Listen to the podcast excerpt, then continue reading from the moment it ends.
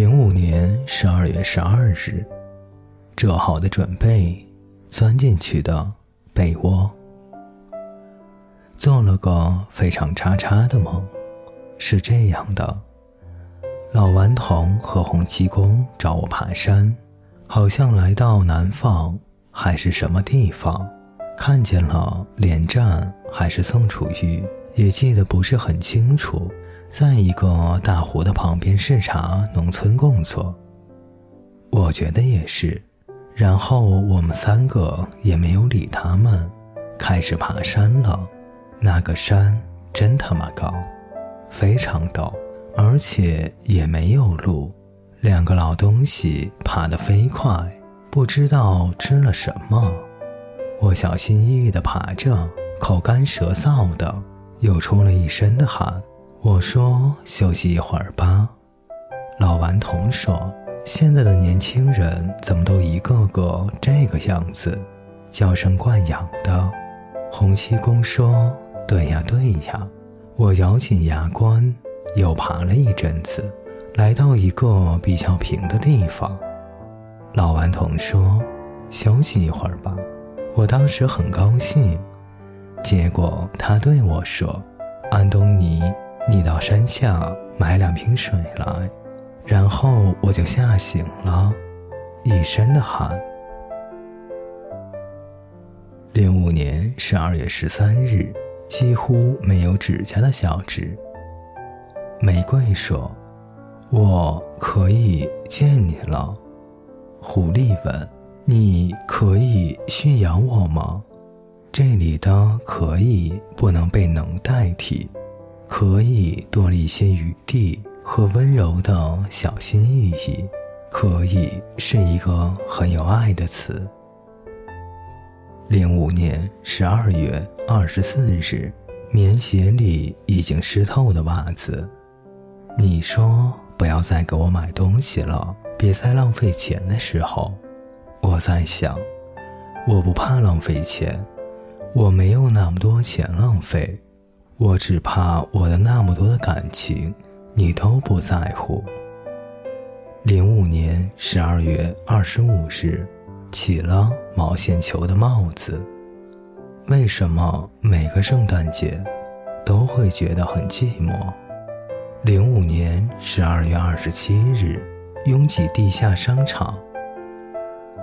我和欧文说，我妈妈现在整天在家。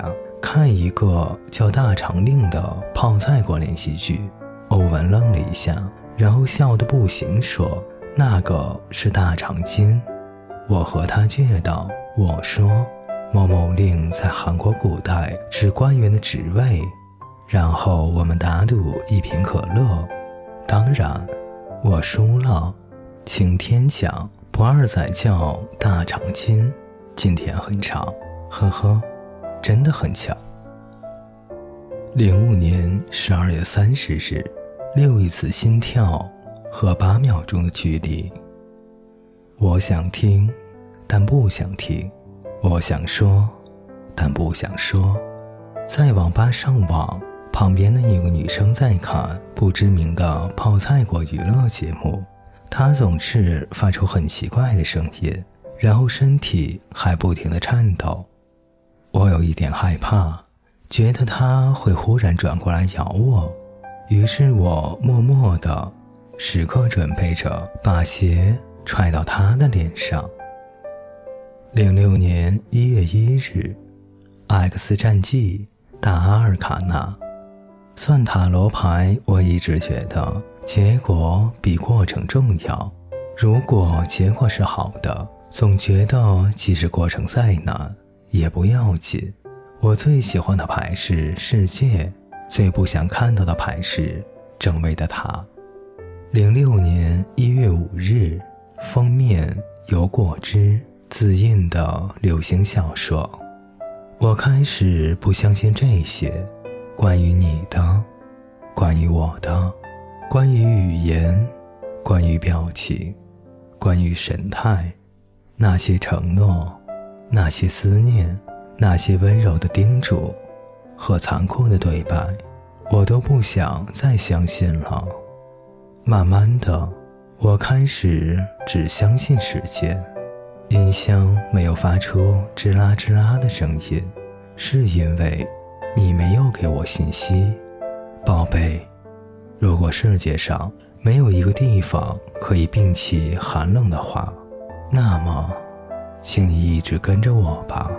觉得冷的时候，我就可以拥抱。安东尼上，我愿意陪你一起去任何地方，也喜欢和你拥抱。只是我就在想，那么多人都在排队等着和你拥抱，轮到我的时候，我是不是早就冻死了呢？宝贝上，零六年一月九日，滴答滴答。滴答。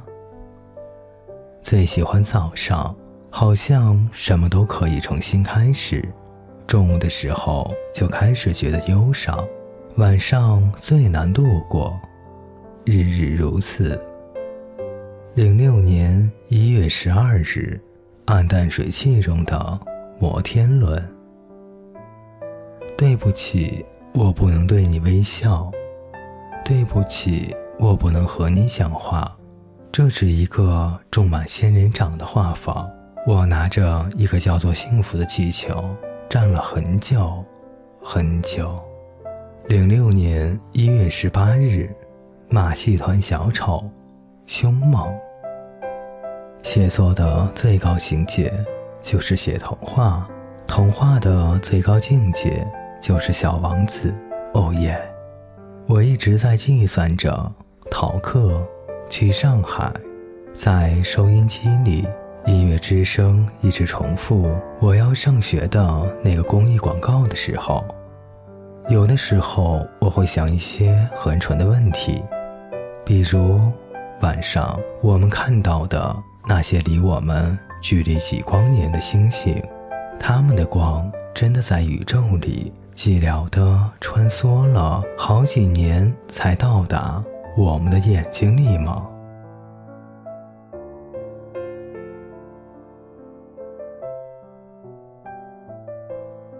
各位听众朋友，本节故事就为您播讲到这里，感谢您的陪伴，我们下节再见。